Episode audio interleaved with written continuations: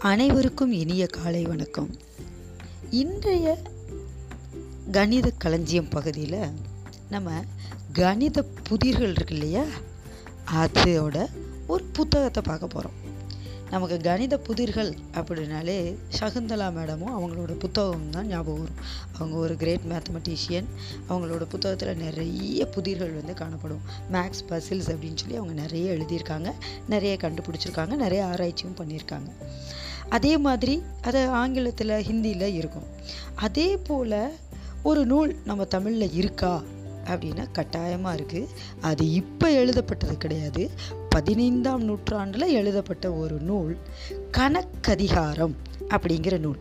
அந்த நூலை பற்றிய சிறப்புகளை தான் இன்றைக்கி நம்ம மேலோட்டமாக பார்க்க போகிறோம் பதினைந்தாம் நூற்றாண்டில் கொர்க்கையூர் அதாவது சோழ நாட்டில் இருக்க கொர்க்கையூரில் காரிநாயனார். அவரோட அப்பா பேர் புத்தர். காரிநாயனார் அப்படிங்கிறவரால் எழுதப்பட்ட ஒரு நூல் வந்து கணக்கதிகாரம் இந்த நூலில் என்னென்னலாம் இருக்குது அப்படின்னு பார்த்தீங்கன்னா எண்களின் பெயர்கள். அப் இந்த காலத்தில் இருந்த அளவைகள் நீளத்தை எப்படி அளக்குறாங்க?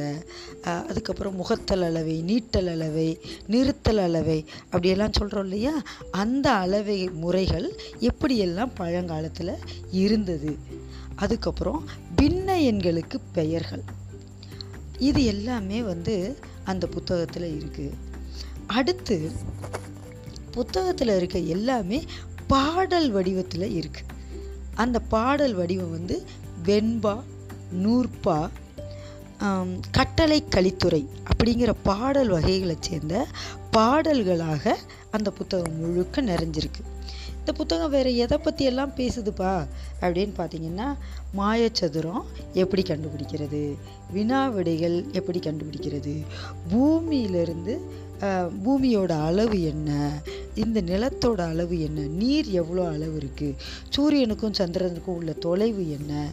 ஒரு பூசணிக்காயை வெட்டாமல் அதுக்குள்ளே எத்தனை விதைகள் இருக்குது அதுக்கப்புறம் ஒரு பழாப்பழத்தை அறுக்காமல் அதுக்குள்ளே எத்தனை சுழைகள் இருக்குது இப்படி பல விஷயங்களை பற்றி நிறைய கணக்குகள் வந்து பாடல் வடிவத்தில் இந்த புத்தகத்தில் இருக்குது அதுக்கடுத்து வட்டத்தின் சுற்றளவு கண்டுபிடிக்கிறது இன்னும் நிறைய.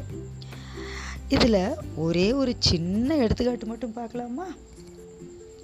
இப்போ நம்ம முக்கோணத்தோட அதாவது செங்கோண முக்கோணத்தில் நம்ம என்ன செய்வோம்? கர்ணம் கண்டுபிடிப்போம் இல்லையா?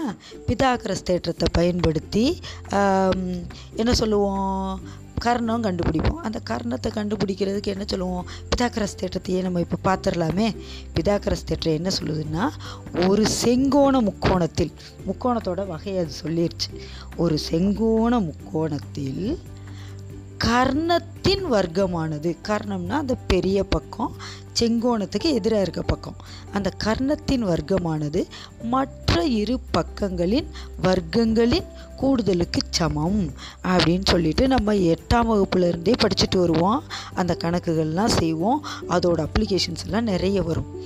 அதை ஒரு பாடலில் ரொம்ப அழகாக இந்த கணக்கதிகாரத்தில் இருக்குது எப்படின்னு பார்க்கலாமா? அது செங்கோணம் முக்கோணம். அப்படிங்கிறது இந்த பாடலில் எப்படி உள்ளே கொண்டு வந்திருக்காங்கன்னு பார்க்கலாம். ஓடும் நீளம் தனை ஒரே எட்டு கூறாக்கி கூறினில் ஒன்றை தள்ளி குன்றத்தில் பாதியாய் சேர்த்தால் வருவது கர்ணந்தானே இதுதான் அந்த பாடல். என்ன சொல்கிறாங்க செங்கோணம் முக்கோணன்றதுக்கு ஓடும் நீளம் அப்படிங்கிறது கிடைமட்டத்தில் இருக்க கோட்டை சொல்கிறாங்க குன்றம் அப்படிங்கிறது செங்குத்தாக இருக்க கோட்டை சொல்கிறாங்க பார்த்தீங்களா எவ்வளோ அழகாக செங்கோணம் முக்கோணன்றதை சொல்லிட்டாங்க. ஓடும் நீளம் தன்னை ஒரே எட்டு கூறாக்கி அதை எட்டு கூறா ஆக்குங்க. கூறினில் ஒன்றை தள்ளி ஒன்றை மட்டும் விட்டுருங்க. அதுக்கடுத்து குன்றத்தில் பாதியாய் சேர்த்தால் செங்குத்தாக இருக்கிறதுல பாதி இருக்கு இல்லையா? அதை இதோட சேருங்க. சேர்த்தால் நமக்கு வருவது கர்ணம் தானே எவ்வளோ எளிமையாக கண்டுபிடிச்சிருக்காங்க. நீங்களுமே ட்ரை பண்ணி பாருங்கள் எப்படி வந்து இது கர்ணத்தோட அளவுக்கு சமமாக வருதா? அப்படிங்கிறத என்ன செய்யுங்க? முயற்சி செய்து பாருங்கள். மிக்க நன்றி.